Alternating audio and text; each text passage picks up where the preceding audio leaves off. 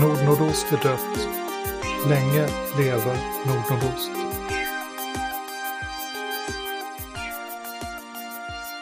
Jag heter Wilhelm och det här är 31 avsnittet av Nordnordosts podcast. Och med mig i studion har jag Anders, igen. Jajamän. Fantastiskt. Jag satt och tänkte och jag tänkte på det traditionella spelledandet. Och om jag skulle spelleda ett traditionellt spel idag, till exempel Drakar och Demoner eller Vampire eller något sånt där. Finns det då några grepp eller tekniker som jag skulle ta med mig från indiespelen in där, men fortfarande ha kvar det så att det är ett traditionellt rollspel med en spelledare som bestämmer och spelare som huvudsakligen i alla fall styr över sina rollpersoner. Och kanske också att jag är en lat spelledare som vill förbereda lite grann men inte mer än en kvart före varje spelmöte. Så det är inte tal om att sitta och skriva jättestora kampanjer utan ett spel som sker huvudsakligen vid bordet men att jag i alla fall inför varje spelpass tittar igenom och gör riktlinjerna. Förstår du vad jag tänker? Alltså vilken typ av spel som jag funderar på? Mm. Ja, jag tror det. Det är väl ungefär den nivån jag lägger det på också ifall jag eh, vill spela, spela hela tradspel. Och eh, jag har lätt att sammanfatta eh, mina tekniker till, eh, jag ritar en, eh, en mindmap. Ungefär. Men det är inte riktigt sant. Det, det, det sker lite mer än så också. Eh, och framförallt så är jag intresserad av mer fundera på fler tekniker än så också. En teknik som jag har kört i många, många år och som jag tycker är fantastiskt bra. Det är att förbereda en lista med namn på SLPR. Så att i takt med att jag kommer på personer så behöver inte alla heta statister utan de kan få bra namn som passar den namnflora som vi har i övrigt i kampanjen. Och i takt med att jag förbrukar namn så kan jag skriva bredvid. Ja, men det här var köpmannen i den där staden. Eller det här var uppdragsgivaren. Eller det här var den här eh, legendariska hjälten som rollpersonerna hörde talas om. Det var att det är en bra anteckning att ha även i kommande spelmöten. När man vill återanvända samma figurer.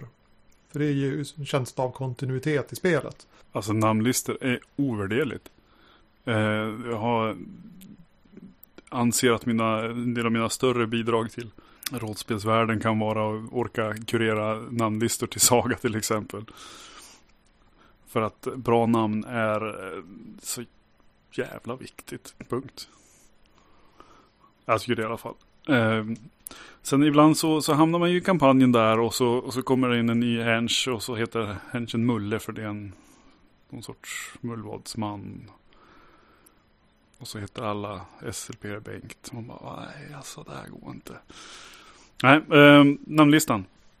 Då eh, slipper man det där helt plötsligt. Jag vet inte, jag är lite namn, namnelitist. Därför mina rollpersoner på Grottröj gärna heter någonting franskt sådär så att ingen ska orka uttala det. Som hämnd liksom. För alla Bengt. Ingen, ingenting ont om dig om du heter Bengt. Det är bara att de blir många av dem ibland. Men du spånade om att du hade en uh, mindmap också. Jag brukar ofta använda en sån där, eh, sätta upp, alltså utgående från någon typ av situation. Eh, nu spelade inte jag traditionellt så mycket med mitt typexempel var det jag gjorde ett blogginlägg om eh, på Norban och min Saga-blogg. Eh, där jag hade rollpersonerna av, som inte det var inget party utan de, de var för, var för sig. Klottrade upp dem ehm, och hela grundsituationen var att en, ehm, en riddare som liksom hade mark i området hade dött. Eh, och testamenterat bort mark till kyrkan. Eh, och hela alltihopa bygger på att jag hade, nyligen hade läst någonting lite mer populärhistoriskt om, om att det här att man kan faktiskt inte ge bort mark hur som helst i medeltida setting ofta för att mark är liksom det man lever på. Eh, så då hade jag ju på en gång kyrkan som såklart vill ha marken. Jag hade eh, de efterlevande som tycker att det här testamentet kan ju inte gälla för vi är inte tillfrågade. Och så kom det en eh, magiker vandrande som hade absolut ingenting med det att göra. Det var en av rollpersonerna också. Sen, sen skriver jag upp det där, eh, ritar ut runt, vilka finns det här då? Det där var kyrkan, ja just ja. Där har vi prästen eh, och hans eh, en riddare som stöder honom väldigt tydligt liksom. Och sen rita in i den där att prästen här var egentligen, eftersom det ska vara äventyrligt och sådär, så var ju prästen förstås någon sorts djävulsdyrkare i, i settingens motsvarighet. Då, liksom. Medan den här riddaren inte alls var det. Och så vidare och bygga ut den där lite grann här och där. Och vips har jag massa trådar eh, som, spekar hit och dit. Eh, och det räcker med att spelarna börjar rycka i någonting så kommer ju en massa andra saker följa med. Utan att jag har bestämt särskilt mycket om, om hur det ska ske så, där, så, så, så vet jag ju vilka, vilka sitter fast i den tråden på något vis. Eh, och det hjälper mig då för att få ut det visuellt. Eh, jag, jag fixar inte liksom att sitta och skriva sida efter sida. Utan för mig är det enklare att, att bara kasta ut det sådär. Och dra långa pilar eller sträcka eller någonting och säga de här kanske någonting och så. Så får jag liksom en, en vag, en lite vagare helhetsbild i alla fall. Och nu vet jag inte exakt vilka som var spelledarpersoner och vilka som var rollpersoner i det här upplägget. Men om vi tänker oss att i alla fall några var spelledarpersoner. Så ett sånt uppsättning gör ju också att om rollpersonerna står passiva så kommer det hända saker ändå. Spelledarpersonerna har sin agenda och sitt mål och det när äventyret börjar så börjar de agera även om rollpersonerna inte ser det. Så att någonting kommer hända och förr eller senare kommer någonting som spelledarpersonerna gör att skapa ringar på vattnet som påverkar det som rollpersonerna gör ifall rollpersonerna har försvunnit in på ett annat spår. Och då, även om de väljer att stanna kvar på det spåret så kommer de skänka liv till historien därför att världen blir mer levande. För att det händer saker där som inte startats av rollpersonerna. Eh, ja, precis. Världen får, får ju liv. Eh, och det är just att, att ladda liksom eh, sina spelade personer på det här viset. Gör att det, det, blir, det blir någonting annat. Och det, det kommer att, alltså under spel så kommer man skapa mer att spela på. Det, det bara är så. Det kommer hända en massa fler saker. Okej, så vi har förberett oss. Vi har en namnlista och vi har en mindmap med någon, någon, sorts situation och några personer som håller på att agera. Någonting som har skett och någonting som kommer att ske ifall inte rollpersonerna blandar sig i. Och det här tar kanske fem minuter att dra ihop. Så vi har ytterligare några minuter på oss att förbereda innan spelarna kommer. Då gör jag gärna så att jag tittar på rollformulären för de sparar man hos spelledaren så att inte spelarna slarvar bort dem. Det är en viktig regel. Ja, ja. Jag tycker inte, inte för att jag tycker om att spela på andras formulär, men jag tycker om att dumpa mina på, på spelledaren. Det är väldigt bra. Nu för tiden insåg jag när vi skulle göra gubbar till Vampire att jag kunde ju faktiskt ta en bild på mitt rollformulär med mobilen. Ifall jag behövde referera till det mellan spelmötena så ligger originalet hos spelledaren i säkert förvar. Men att titta på rollformulären och se ifall det finns några flaggor där. Och flaggor är en sån där hippieterm. Och flaggor är en sån där hippieterm där spelaren explicit eller implicit säger någonting om vad de tycker är roligt eller vad de tycker är intressant. Om någon skapar en krigare som rollperson då är det en flagga att den spelaren vill förmodligen att det ska vara lite strid i det här rollspelet. Och om någon skapar en köpman så är det på sätt och vis en flagga att spelaren säger jag kanske inte är så jätteintresserad av att slåss men jag snackar gärna med folk och tittar på nya platser eller eh, blir rik. Gör sådana saker. Så att även i ett spel som inte uttryckligen har flaggor som en, som en regelterm eller som en spelarinstruktion, att det finns etablerat i formen, så finns informationen ändå där. Om eh, spelaren är den typen av spelare som har skrivit en backstory som man har fått och i backstoryn så står det att ja, ah, min bror försvann när vi var små. Men det är ju en flagga. Spelaren är intresserad av att kanske få ett nys om vad den där brodern är eller att brodern kommer in som en spelledarperson eller något sånt där. Och då när jag sitter med rollformulären så kikar jag igenom, finns det några av de här sakerna som spelarna tycker är roliga eller intressanta eller som de har skapat sina roller kring? Som jag kan knyta in i det här spelmötet. Ja, jag tänker ungefär likadant kring, eh, kring eh, flaggor eh, färdigheterna som folk har valt i traditionella spel och sånt där. Jag minns också att vi har snackat om, om just flaggor på rollspel.nu någon gång och Eh, ett par stycken spelare bara, åh, vad hemskt, de spelaren ska sitta där och göra, göra äventyr bara för att jag har tagit, eh, utifrån att jag har tagit fyra poäng botanik. Jag är inte alls intresserad av det, jag vill ju bara runda ut min karaktär. Jag bara, ja, men det är inte så lätt för mig att veta, utan då, då går jag ju på att om du har fyra poäng i botanik, det är ju ändå fyra poäng mer än noll. Alltså kan vi komma, komma till den där lilla biten i äventyret där det helt plötsligt vore jäkligt intressant om någon kunde lista ut vad tusan det här var för någonting. Så har du, råkar du ha botanik. Det var inte alls planerat. Jag hoppas ju att eh, det roligare än, än tråkigt liksom ifall det blir sådär. Så jag tycker, jag, jag tycker ändå att det känns som ett ganska safe bet. Kör, titta på färdigheterna. Folk tycker om att använda det de har ofta. Ja, det finns ju ingenting som är mer tragiskt än att lägga poäng på kunskapsfärdigheter som man sen aldrig får använda. Det är ju poäng man kunde lagt på svärd istället. Ja, precis, precis. Den typiska minnet av, av eh, rollpersonerna från förr med 16 i bredsvärd och 4 i hoppa. Ja, en grop kan man gå runt. Man kan inte gå runt en ors. Så att det är helt rationellt. När vi har gjort det här, vi har eh, gjort vår mindmap, vi har gjort vår namnlista, vi har kikat igenom rollpersonerna och kollat vad är det som, eh, som, som rör sig där. Då kanske spelarna dyker upp och det börjar bli dags att spelleda. Och ett trick som jag har med mig från indiespelen, eller från ett indiespel specifikt, är spelet Polaris. Där spelet börjar när man tänder ett ljus. Fram till dess att man har tänt ljuset så är man bara vänner runt ett bord men så tänder man ljuset och då har spelet börjat. Och det tyckte jag funkade väldigt bra. Och jag har spelat i grupper där spelstarten är lite diffus. Folk snackar om sin film som såg senast, någon har mobilen framme och spelar något spel, kollar mejlen, chattar på Facebook. Eh, folk eh, springer ut i köket för att hämta någonting. Det är som, det kommer inte riktigt skott. Gränsen mellan att bara umgås och att spela är ganska suddig. Och det tar tid som skulle kunna användas som spelare men det är också att man inte är riktigt fokuserad. Men om man har en sån här ritual, och det måste inte vara att tända ett ljus, och det kan bara vara att spelledaren säger och nu börjar vi. Eller reser spelledarskärmen upp och knappar lite grann med tärningarna att nu börjar spelet.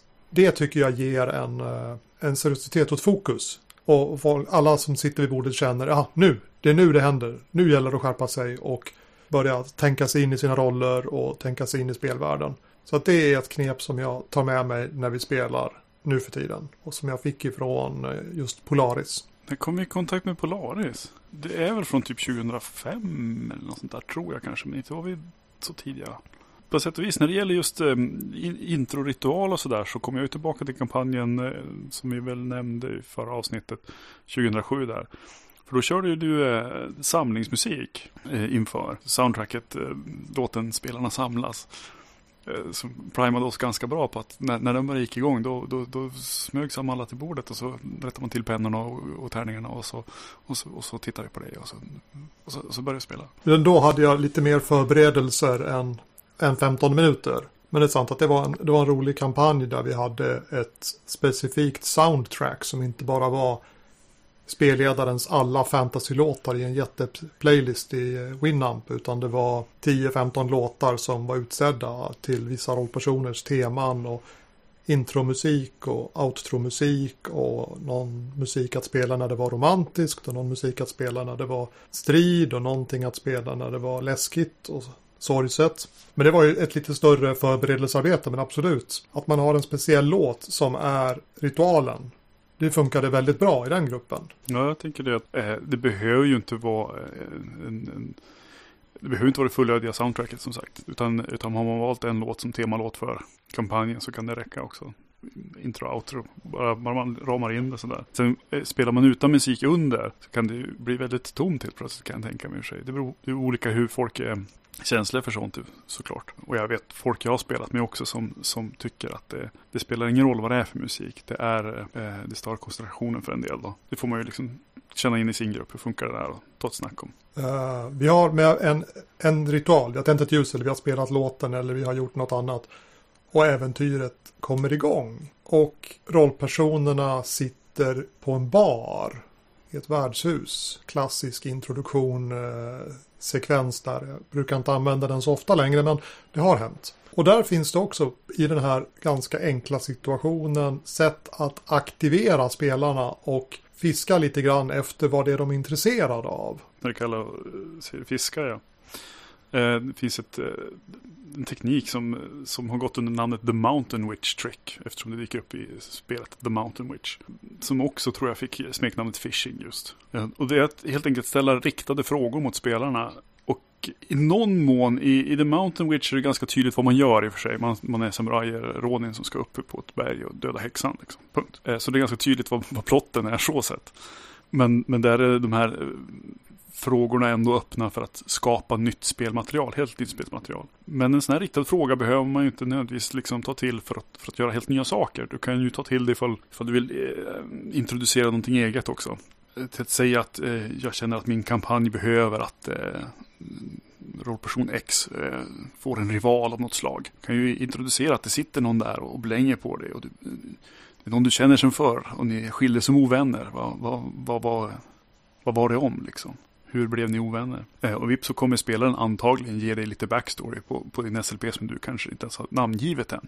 Det kan du också passa på att fråga om det är så. Eh, utan att behöva släppa kontrollen helt på, på vad den här personen ska göra i, i den här kampanjen så att säga. Eh, och samma sak så, de här riktade frågorna eh, gäller ju Alltså, nu bara ställa in hur brett man justerar dem. Eh, snackar vi värdshuset och, och vad folk är intresserade av.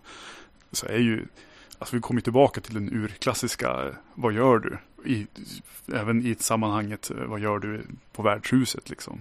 Vad sysselsätter du dig med den här kvällen? Är du sitter och spelar tärning eller gör du si eller så? Typiskt skulle jag säga i tradd när det gäller att etablera sin karaktär och sånt där. Så blir det ju en schysst sak också. Eh, du sitter och spelar tärning. Hur, hur reagerar du på att, på att motståndaren fuskar till exempel? Eller något sånt där har du läge att spela ut ifall du har tänkt att du ska vara hetsig eller ifall du ska tänka att du ska vara förlåtande eller det gör ingenting. Jag har redan fuskat eh, de föregående fem slagen. Just eh, fisketricket har jag haft glädje av när jag har spelat med grupper där folk har varit lite olika framfusiga. Om det är några som eh, tar väldigt mycket plats i bordet och någon spelare som inte riktigt får utrymme att spela. Då kan man ställa en sån där riktad fråga specifikt till den spelaren för att dra in dem i spelet. Till exempel när vi har kört Lady Blackbird börjar äventyret egentligen med att eh, rollpersonerna är eh, fångar ombord på ett skepp. De börjar som planera sin flykt och naturligtvis sånt där. Men det brukar alltid vara någon som kommer liksom lite grann på kanten i det där samtalet och sitter tyst. Man låter dem hålla sig ett tag och sen så frågar man den tysta spelaren men, men du har suttit tyst i hörnet, du har tänkt ut en plan eller du hör någonting i fjärran, vad är det? Och på så vis så kan man dra in en, en tyst spelare och få dem att ta en mer och större roll i eh, resten av spelet. Och det tycker jag är jätteroligt när alla kan vara med samtidigt och eh, spela tillsammans. Istället för att bara några få sköter hela ruljansen vid bordet. Men du, eh, när vi nu pratar om frågor så sneglar jag i våra små anteckningar och du har skrivit okultsfrågor. Och eh, jag är otroligt nyfiken på vad du tänker det här. Ja, jag tänkte på rollspelet Okult. Som är ett svenskt skräckrollspel. Mm, jag har hört att det är en väldigt eh, mjuk och stilig författare till det. Ja, har du hört det? Det var ju, ja. det var ju trevligt. För, förra gången jag var in på Collectors Point här i Umeå. Ju Sveriges kanske absolut mest välsorterade rollspelsbutik. Då låg det, låg det överst i en hylla, en, inte en hylla, i en hög med böcker. Jag tyckte det var skojigt. Eh, inte bara för att eh, du har skrivit utan för att, för att jag har ju, jag har ju formgett det också. Och alla vet ju att roll, rollspelsbutikers eh, brahet, det mäter man ju antalet böcker med ens eget namn i. Så att säga. Ja, ja. ja. Så att eh, det är ju en poäng för dem. Ja, Collectors är ju fantastiskt, fantastiskt bra på att ta in spel från små spelskapare. Eller från stora spelskapare. De har ett helt enormt detaljerat sortiment. Mm, men, eh, men tillbaka till, till, till, till, frågorna. till frågorna. Till själva frågorna. Mm. Jo, när man gör rollpersoner i Okult så gör man dem lite grann tillsammans. Att man eh, kan få berätta om, om, om, sin rollpersons bakgrund och sen så ställer man en fråga. och vem träffade jag där? Eller vad hände då när jag gjorde det här? Och det får en annan spelare svara på. Och fylla ut ens backstory lite grann. Och det gör ju att det är inte bara jag som är intresserad och kunnig om min rollperson utan även en annan spelare är intresserad av min rollperson och hur det, och hur det här faktat påverkar den personen. Och innan man helt lägger eh, rollpersonerna åt sidan som klara inför spel så ställer man ytterligare frågor som man har med sig som är till spelledaren att kika på och fundera på är det här någonting som vi ska utforska i det här äventyret eller under det här spelmötet? Och det blir ytterligare som en flagga som vi pratade om tidigare. Att om en rollperson har en, en frågan som är knuten till rollpersonen som om vi går tillbaka till vårt, uh, vårt generiska fantasyspel här som... Du hade en försvunnen, du hade en försvunnen broder du kan återvända. Ja, men precis. Min försvunna, min försvunna bror där. Då skulle den grejen med den försvunna brodern kunna varit en fråga som var kopplad till min rollperson. Vad hände med min försvunna bror? Eller mm. vad händer när jag träffar min försvunna bror? Det skulle också kunna vara en, eh, en fråga beroende på vilken vinkling man vill ha, hur mycket kontroll man vill ta över, eh, eller hur mycket kontroll man vill ge spelarna när man spelar. Mm. En del spelledare är ju väldigt, väldigt inställda på att de har en historia som de vill berätta för spelarna. Och sen så finns det ett spektrum som sträcker sig bort till en punkt där man inte har någon spelledare alls utan alla är som jämnbördiga på något vis i kontrollen över historien, samberättartänket. Mm. Och jag tror att de flesta, det är nog ganska få spelledare som när det går, man tar det liksom, tittar riktigt, riktigt nära på det, tycker att de ska bestämma allt och bara hålla en monolog för spelarna om vad som händer i äventyret, utan någon sorts beslut vill man lämna över på spelarna. Någonting får de kontroll över. Och det här systemet med frågor är ett sätt att flytta lite granna åt hållet mot samberättande utan att kanske nödvändigtvis gå hela vägen och släppa spelledaren helt och hållet. Jag kommer att tänka på ett trick jag har använt ett par gånger eh, när det just när det gäller eller samberättande eller spelarmakt sådär. Eh, rätt länge sedan. Eh, sist jag använde det var det på ett helt improviserat spelmöte. Eh, men det här det, det, kan också göras som, som kort, kort, kort versionen av Eh, om man tar, ett, eh, tar en hel sån här eh, session zero och sätter sig ner. Okej, okay, vi ska spela. Vad vill vi spela? Vad är du intresserad av? Vad är du intresserad av? Superkortversionen av det, det är. Här har du en lapp. Skriv tre saker du tycker skulle vara med i spelet på lappen. Och så ger du tillbaka den. Och så ska vi se om jag, om jag kan passa in den någonstans. Eh, det kan man ju göra liksom eh, från en, eh, ett spelmöte till ett annat. Liksom. Så man lämnar in lappen i, i slutet av, av kvällen. Liksom, eller så det behöver inte vara totalt improviserat utifrån lappen från början. Eh, men jag minns när jag spelade med någon som, som blev helt paff och förstod inte. Vad, vad, får, jag, får jag hitta på saker? Eh, så det, det, det, finns ju väldigt olika traditioner helt enkelt. Men det blir som en flagga som inte är på specifikt rollpersonen kanske utan på hela spelet eller äventyret. Så om någon tycker att det är alldeles för lite drakar i din kampanj så skulle de på sin lapp kunna skriva möte med en drake. Absolut. Och, och på, på det viset få det framfört till dig att du har ganska lite drakar i din kampanj här. Jag mm. tycker drakar är coolt, det borde vi ha i. Absolut. Och då får man ju, då får man ju kika på de här lapparna. Bara, är det någonting jag kan stoppa in precis som det är? Eller är det någonting jag kan göra en, en, en twist på? För det kommer ju den spelaren antagligen tycka är ganska skojigt i alla fall. Oh, vänta ett tag, det här är nog min idé. Det är bara att istället för att det var en riktig drake så är det ett, ett skepp med liksom som seglar ut ur dimman med en drakhuvud liksom i stäven man liksom kan eh, baka om, liksom, ompaketera och, och sånt där. Jag, jag själv är ju sån att jag, jag, eh, jag tycker jag gör bättre grejer när jag har input. Istället för att jag ska hitta på någonting. Jag tycker jag är ganska värdelös på att bara hitta på någonting. Utan det mesta jag har, eh, min kreativitet handlar mer om att, om att ta in någonting och sen, och sen bolla ut det igen i, i en liten annan vinkel, i en lite annan tappning med en liten annan twist eller presenterad eh, på det sätt som jag tycker är mest spännande. Liksom. Ja, jag tycker att det är lite svårt att, gör, att göra någonting som spelare när spelledaren säger och du kan göra vad du vill. Mm. Du, du är i en stad, vad vill du göra? Du kan göra precis vad du vill. Och då är det lite svårt att, att, att, att hitta en riktning. Man, man, man kan gå till så många håll. Däremot om, om spelaren säger och det är turnering i stan, vad vill du göra? Då har man fått en, en, en, begränsning eller en liten riktning på sig och då är det lättare att hitta på coola saker att göra. Absolut. Eh, när det gäller traditionellt spelledande eller spelledande överhuvudtaget så, så var det en grej jag upptäckte för några år sedan att jag, eh, jag var så rädd för att, eller jag, jag var så ointresserad och, och, rädd för att ta beslut liksom. Så att jag blev vag och då kom det inga detaljer och då, då hamnar man i det där att ingen kan göra någonting för det finns ingenting som går att ta på. Eh, vi har inte sagt det är turnering i stan. Där borta håller de på att bygga på katedralen. Där gör de det här. Vad gör du? Då har man liksom, man måste liksom ge, ge någonting att stå på innan man kan gå någonstans. Så det är att, att ta med detaljer, att vara lite detaljerad i, i sina beskrivningar, ge konkreta saker. Det, jag tror att, jag ska tänka efter, jag tror att det är i No Wicked Age spelet som säger och, och varje gång du säger någonting som spelledare så ska du säga minst en konkret sak. Och, eh, kan jag få ett exempel på det? Eh, på ett exempel på en konkret sak? Ja. Eh, ja, oh, eh, men en sån sak som istället för att ni kommer in på värdshuset och det är folk där och så, så, så blir det ju en detalj om, om att, att det luktar på ett visst sätt eller att det där och att det händer någonting. Eller det sitter en viss person där och gör någonting till exempel.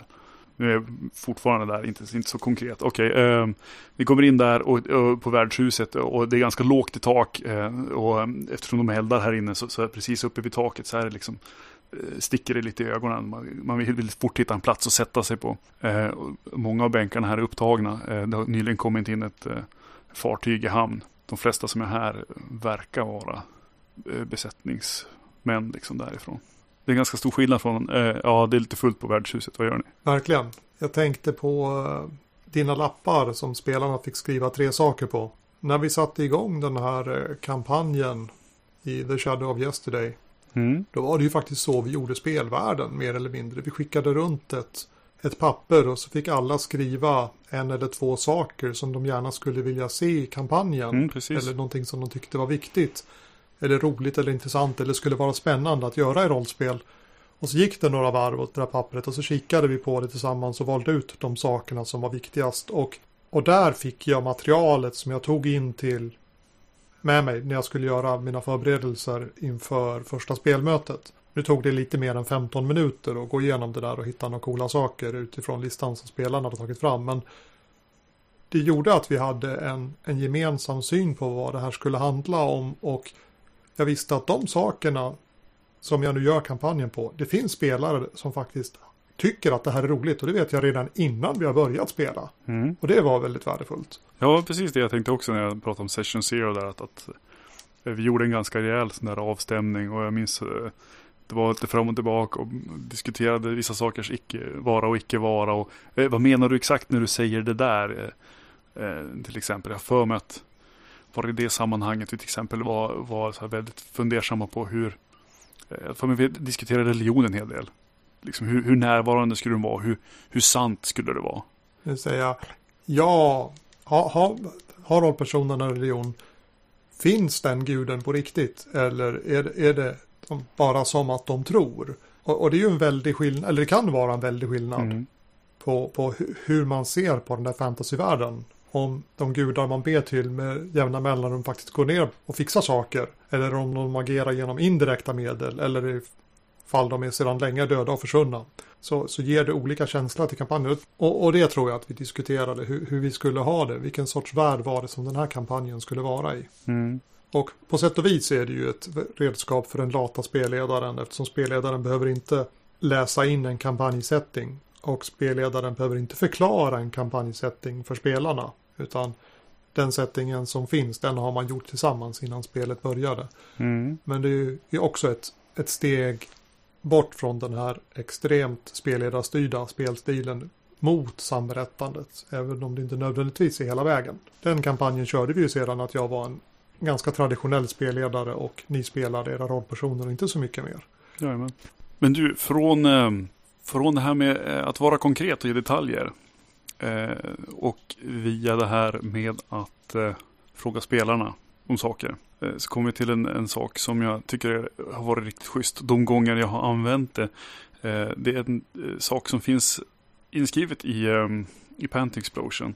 Och som jag i något annat fall också har haft med mig och det är det att i Pant Explosion då specifikt, då ehm, är mycket uppbyggt utifrån elementen och varje element representerar någonting. Och så även när man gör en ny scen sådär. Eh, där eh, eld är vad som händer kanske och eh, jorden jord är någonting om själva platsen. Liksom. Vind eller luft eller vatten är någonting om stämningen liksom och sådär. Och varje spelare får, eller gruppen ska jag säga, säger någonting om varje punkt.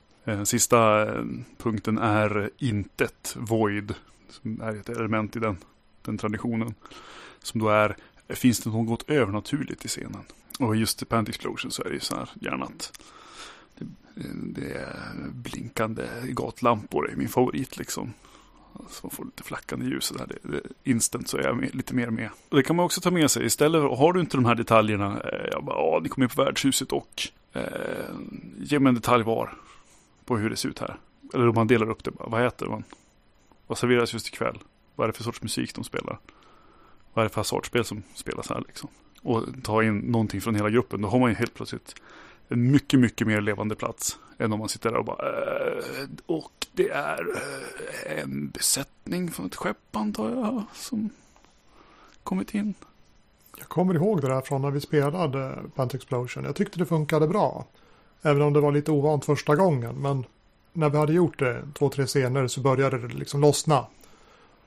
Och, och då kändes det väldigt eh, naturligt och man kunde höra på vad folk sa vilken typ av historia som utspelade sig i deras huvuden. Och det var ganska roligt. Mm, precis, man signalerar ju på plats lite grann sådär. Um, jag tänker med den här frågan in, eh, med, med, om det finns något övernaturligt i scenen. Det, det blir ju nästan som en pacing-mekanism. Helt plötsligt sitter man där och bara, åh, åh, åh, okej, okay. och den här spelaren vill att det ska liksom vara som viskningar från väggarna. Ja, okej, okay, de är sugna på någonting. Att det ska vara lite läskigt nu liksom, eller någonting lite mystiskt. Då bara känna efter, bara, ja, är det läge att vrida upp den volymen på, på, den, på det elementet? Ja, men sure, fine. Då Kan man sitta och, ehm, och liksom stämma av om man är på samma nivå liksom. Nej, jag, när du pratade om okults frågor så kom jag att tänka på någonting. I, eh, i Burning Wheel så har man eh, där, där formulerar man mål för sin rollperson. Som är liksom explicit saker de skulle vilja uppnå. Och det är också någonting jag har funderat på. Jag har inte använt det så mycket i praktiken. Eh, men, men, i mitt huvud så skulle jag, skulle jag sätta mig och köra en sagakampanj till exempel. Då är kortsiktiga och långsiktiga mål någonting som jag skulle eh, låta spelarna skriva. Det är ett kortsiktigt mål är sånt som kommer gå en förbi om man inte agerar på dem. Eh, det kan vara en sån sak som att Eh, Eh, ja, mitt klassiska exempel här för mig var att rädda någon oskyldigt anklagad. Liksom, innan, innan rättegången eh, hålls och domen går, faller. Och, eh, det, kanske, det kanske leder till hängning om man liksom inte hinner bevisa personens oskuld. Och det är ett långsiktigt mål mer är en karaktärsgrej. Liksom. Det, det, det är som backstory fast framåt, eller vad man ska säga. Eh, eh, där mitt klassiska exempel har varit, eh, ja men det här är en nunna från Fusk-Tyskland och åkte till Fusk-England och i Fusk-England så hoppas hon kunna skriva klart sin historia om, om Fusk-England, liksom, så här, eller Fusk-Englands historia i, i krönikeform. Liksom. För det är någonting hon fått för, fått för sig att göra. Då. Men förr eller senare så, så kanske ett, ett långsiktigt mål blir ett kortsiktigt mål också. Eh, kanske inte just med boken, inte, det liksom har kanske inte riktigt den dramatiska potentialen. Ja, eller det kan det ha. Det, det är bara man, bara man hittar rätt vinkel på det. Men eh, en sån sak om att uppnå ett visst mål till exempel. En dag vill jag, jag vet inte, tjäna hertigen eller något sånt där. Rätt vad det är så kommer du kanske kunna komma i den situationen att här, här har jag chansen att bevisa mig liksom. Och då kan man bumpa upp den där, eh, det är någonting att göra äventyr av på plats liksom. Det andra är lite mer karaktärsspel, lite mer bakgrund, lite mer eh, ja, sådär som, som, som ligger och puttrar och kan bli någonting sen. Då. Jag har inte spelat så mycket Burning Wheel lite grann, men jag har spelat ganska mycket Mouse Guard. Och det är ju Burning Wheel Light fantasyspel där man spelar möss i den stora musskogen. Och där är det en del av hur man spelleder egentligen. Att spelledaren har ett äventyr som egentligen ska gå att göra på halva spelmötet ungefär. Och varje rollperson har ett, ett kortsiktigt mål eller någonting som de vill göra i spelmötet. Och så halva tiden av spelmötet ungefär ska läggas på de små historier som de olika rollpersonerna har. Mm. Så där behöver man ju som spelledare egentligen bara förbereda hälften så mycket som i vanliga fall. Därför att den andra hälften det kommer av sig självt ur att spelarna jagar sina rollpersoners mål. Ja, men jag, jag, vill ha en dejt med, med den här musen. Att, ja, ja visst, ni, ni, ni går ut och levererar post för det är sånt som mössen gör i det här spelet. Men under den så har du liksom möjligheten att eh, när ni levererar posten så har du samtidigt som att du gör det så går du runt och funderar på hur ska jag få till den här dejten med den andra musen eller kan jag hitta någon fin present som jag kan ge på den här dejten eller något sånt där. Och samtidigt då inbjuder spelarna att visa vad de tycker är roligt och intressant. Ja, ja. ja det var väl en ganska bra uppsättning. eh, eh, Jag tänker att jag klipper bort just det som jag säger nu för att jag bytte röst här till eh, den, den ganska arb, ar, arbetströtta trötta Wilhelm där från den entusiastiska Radio Wilhelm. Mm. Men eh, ska vi spara på truppspelen till ja, det kan vi göra. Det är inte, det är ju ingen bra tidsspararteknik. Det är faktiskt tvärtom. Det, det är dockskåp, det sväller ut på en gång. Liksom. Ja, ja, men det kanske är det vi ska ha nästa avsnitt. i. Hur, hur gör vi saker större liksom?